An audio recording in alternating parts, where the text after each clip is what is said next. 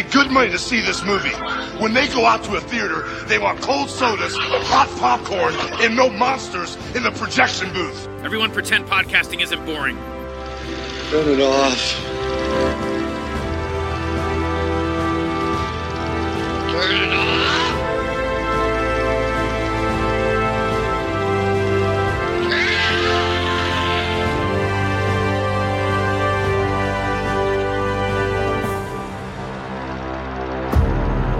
I miss being part of a team. Y'all remember Aqua Teen? Frylock is dead to me. I'll never speak with him again. You sure you're up for this, Phoenix? I live on an for 15 years, man. This thing, Aqua Teen, we're in this for life. No one just walks away. We're back. You're welcome.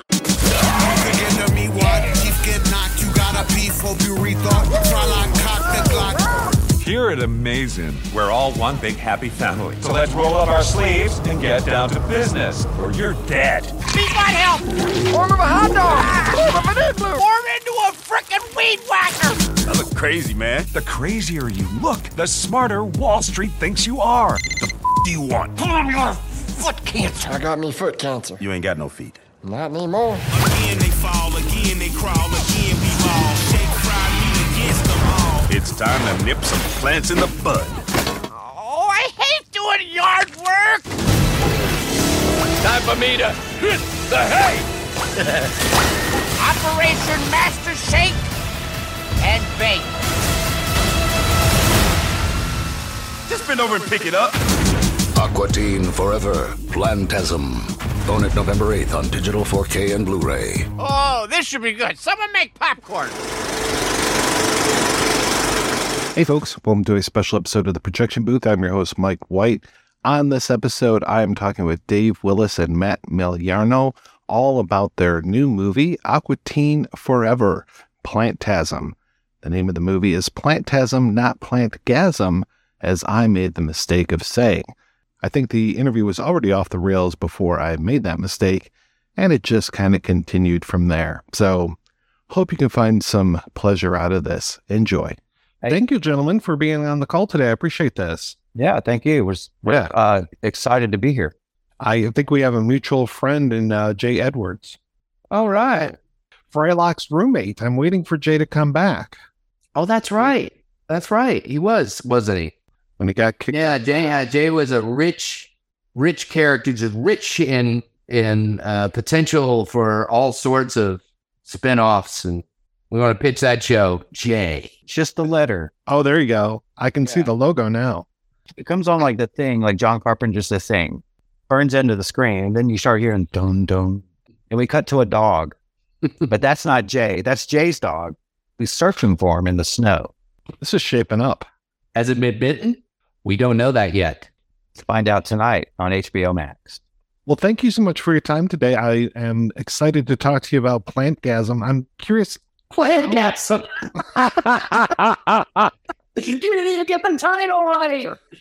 But I like that title better. I think it's a better title. Plantasm. Plantasm. I think you should think about changing the title. So how did Plantasm come about? Warner Brothers called us up over the pandemic and said, nobody can get together to shoot live action. Will you make another Aqua Teen movie? Wow. And we said, yes. No, they didn't say it quite like that. I think that's what they meant, but I think that what they said was like, Aqua Teen has the potential to be our next Bugs Bunny in the next millennium. Will you make another movie? That's what they said. They thought they hung up, and they were like, they said, yeah, this is the biggest thing ever. It's going to be huge. And Dave and I were still on the phone. They hadn't actually hung up the phone. We're still talking about making an Aqua Teen ride. They will need a park to do that. We just wanted to do a ride that we would just bring out to like abandoned malls, you know, parking lot, old schools. Yeah, we'd get the trailers to put it on and tow it behind our cars and then hook it up. Hire local reprobates and meth addicts to run it. Just one lever, and it just runs it right into a wall. Yeah, really fast. So did I read right that Aqua Teen has just been re-upped for, did I read that, 12th season? That is correct. Although I feel like we've done more seasons than 12, but yes. A mini season. It's an Louis Bouche. 5 episodes, a little micro mini season. Yeah, it feels like you guys have been on the air for so many years. I mean, when did you start with Aqua Teen? 2000. 99, actually, we started making it, but 2000 it premiered, I think. Yeah. And you've done so many shows as well as doing Aqua Teen. Yeah, while doing Aqua Teen, exactly. Yeah, yes. Or many hats. Yep. You know, did Family Guy and Simpsons. I remember Squidbillies for sure. Law and Order. Oh, yeah. Yeah. Squidbillies.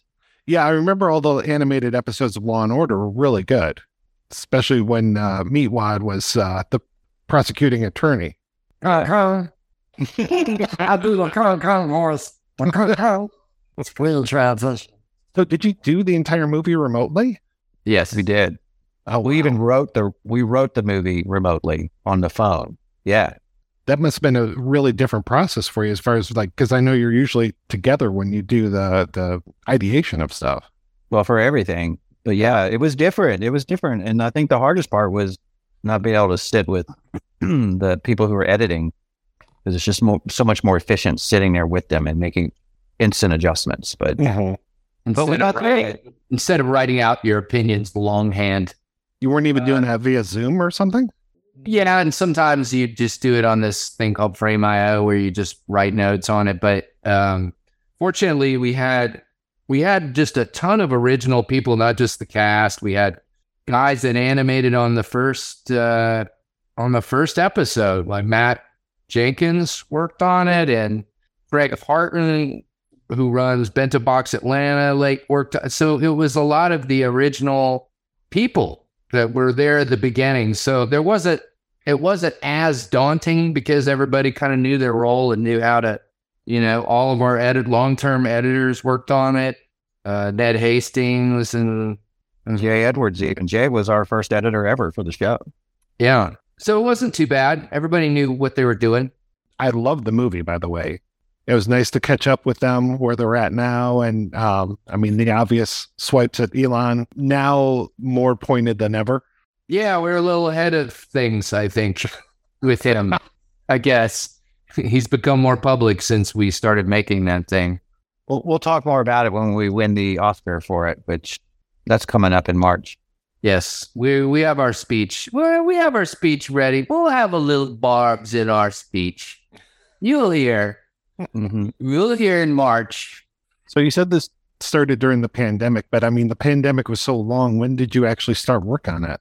I think we started in December of the pandemic. Okay. Wasn't it? So 2020? There was no pandemic. Do you mind if I digress for a bit? No, but we made it in a year less. We made it in a year. I wasn't keeping track. I lost track of time during the pandemic. I bet. As many of us did. But I want to say we made it in a year, right? We did. We started writing it in February of 21. It was right in a year, so maybe just over a year. We're the fastest and best animators and storytellers in animation in the West. Well, you must have it down to kind of a science now, and then it's all animated on computers rather than like traditional cell animation, correct? By computers, okay. AI computers. Yes, we just We just turn them on and they go. I mean, we boarded this. This is the first time we've ever boarded anything. That's crazy, right? Yeah. I mean, we made the show for 15 years with this weird, outdated, makeshift way of making stuff. And this was boarded for the first time. And we kind of have our own little ramshackle process as a little garage band-y type of thing. I mean, even today, Matt and I will write scripts that are like 19 pages long, and we always get notes from everybody that's like, this is too long for a quarter hour. We just like, we know what we're doing. Just let us throw a bunch of stuff out there. It's just not how other people make cartoons, but who cares? This is how we make this, and we like what we're doing, and we know how we're doing it, and it's our own thing. I mean, I think our scripts are pretty tight, and we have the beats, but we all go in there, and Matt will throw out ideas, and I'll make up stuff, and, you know, Dana will add his own, you know, Kerry will add his own polish. The editors will kind of hone stuff and just keep the best jokes. And sometimes the best jokes were created on that day instead of, you know, written, it just grows and changes in a way that I think I've seen other cartoons. I feel like the script is a pretty tight blueprint for what it should be. And I think our process maybe is open up for more crazy stuff to happen along the way. Right. Yeah, we're a lot looser with this stuff where the other, like other ones are real regimented. Do you ever have sequences that get animated and then end up getting cut out? Never. No, everything we animate gets put in. Like for the movie, we didn't have enough time and money to really over-animate because of the boarding process and the schedule. I think we cut very little out of that movie.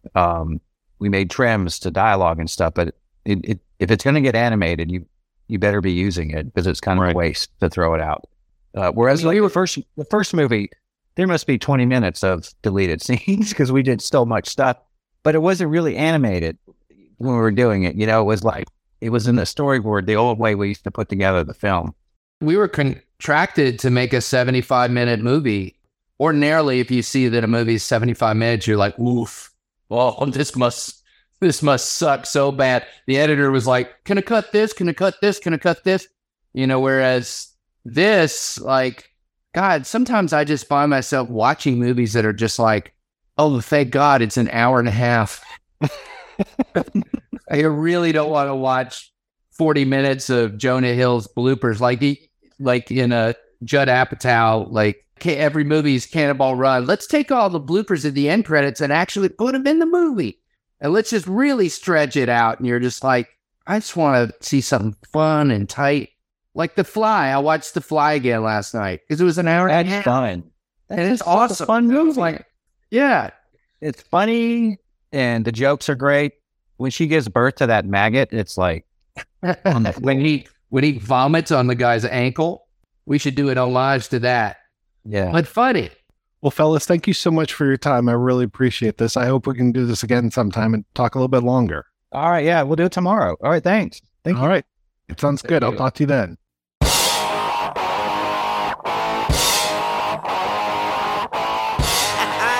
Awkward scene. My name is Shake Zula, the mic ruler, the whole schooler. You want a trip? I'll bring it to ya.